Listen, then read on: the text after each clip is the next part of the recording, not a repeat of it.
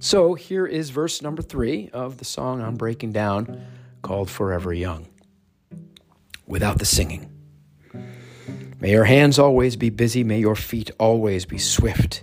May you have a strong foundation when the winds of changes shift. May your heart always be joyful, and may your song always be sung. May you stay forever young. May your hands always be busy and feet always be swift. You know, when I first read um, the work of Dr. David Katz uh, and, and encountered the concept of what you do with your heart and your feet and your, your, your bed and your brain and your hands, it was, it was the hands that I thought most about. If I recall, Dr. Katz was was really speaking about not smoking cigarettes, which is something I did for 22 years. I was quitting for 15 of those, but nevertheless. But he was also alluding to what you put into your hands that that enters your mouth, right? Notice these five domains, as I now call them, doesn't include what you do with your food, because uh, that's what your hands are for. Getting food in your mouth, I suppose, unless you're bobbing for apples.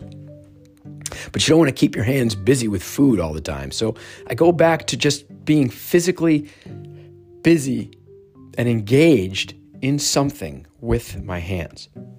Moving my feet and legs is critical, of course, and being fully engaged, very important, especially when I'm running through the woods. But hands, but am I engaging in nature with my hands? I mean, no doubt, I, I, guess no doubt, I'm just presuming this line really refers to the idle hands make devils work concept, but I'm not really much to consider the devil very often. So I just think about am I getting my hands in the soil,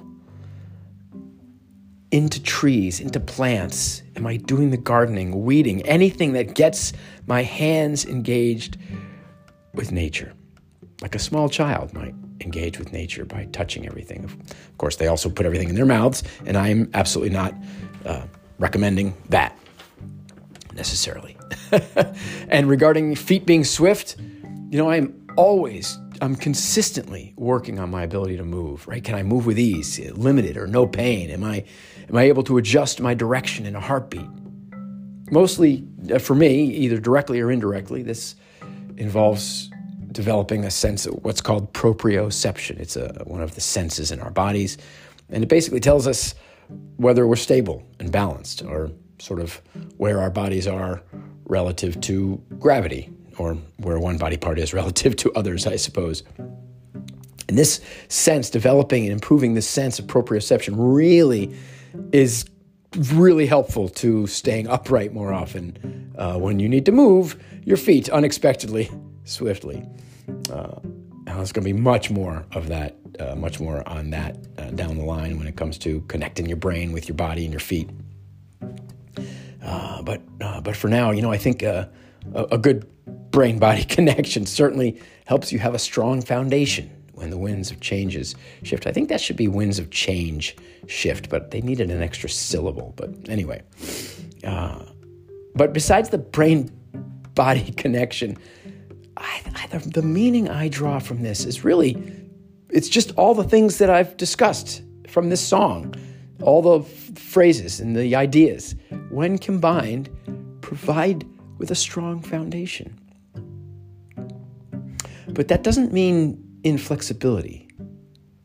Things happen, change and loss must and will always occur, no matter your effort to prevent them.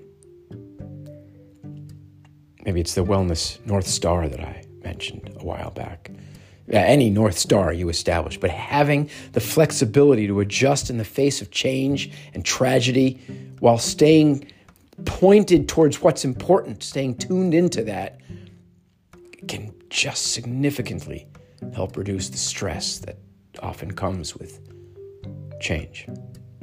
There's a lot I could talk about right here, right now, from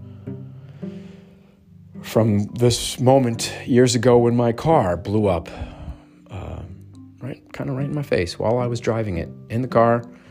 Comes to a dead stop in the middle of the road and bursts into flames right there while I'm sitting behind the steering wheel. That moment, which I will undoubtedly talk about, changed the trajectory of my life so significantly. But I somehow pulled very quickly as I'll tell in the story, uh, very quickly pulled the positive out of it. But there's also just the small things, the small little things that you don't even notice, perhaps, that force you to change direction. But I've always remembered that my number one goal of being the, the sort of the best me that I can be, living the best life I can, is to be well, to beat depression primarily, and to always get up, which is a mantra I've had a long time in my life. It's actually engraved on my road ID, which is a bracelet I wear when I go out running and riding. Always get up. it's not much of a choice that you have in the matter. Actually, that's just like Jocko Willink's uh, "Put your feet on the floor and get and get the heck out of bed." I never really thought about how those two are the same. I created "Always Get Up" long before I read that line from Jocko, but they they certainly go together.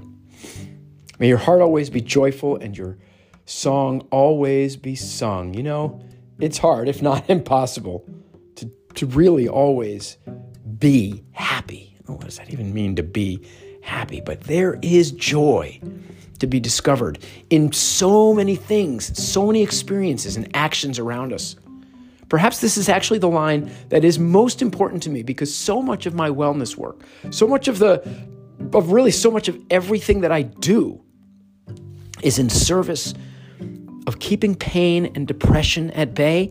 And one of the most critical, essential, and effective weapons that I have in that battle, a weapon I've trained long and hard with, is the use of joy. I seek it out. I look for joy. I feel for it. I find ways to infuse joy or pull the joy out of nearly everything I possibly can. I would even broaden that to include just simply finding what's positive.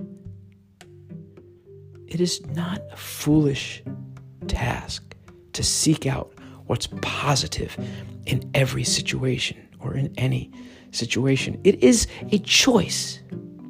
It is a genuine personal choice and one that I've been learning how to make for a long, long time. I think about this Greek philosopher, uh, Epictetus, who I'm not going to get this right, but he said something like every every experience has two handles. You can either grab an experience by the handle of of anger and resentment, or you can grab it by the handle of gratitude and appreciation and opportunity. It's a choice. And as far as a song being sung, well, I've been singing for my whole life. I know this is a very literal interpretation of the lyric, but it's important. I sang in elementary school, in high school, in college, in shows across the country, on the streets, and in the New York City subway, which I actually did as a birthday present to myself.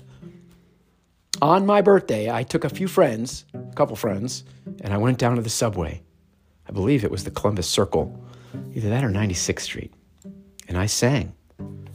that was an amazing experience. I sing in a band to this day. And throughout my teenage years, when, when depression was, was just hitting hard, music and singing never left me. I mean, I'm sure the lyric really refers, well, I'm guessing it refers to an in- internal song being sung. But again, pulling from the previous lines about knowing your truth, seeing the light around you, but it all comes together when you're singing from your heart. Your heart will show through the song, whatever that song might be.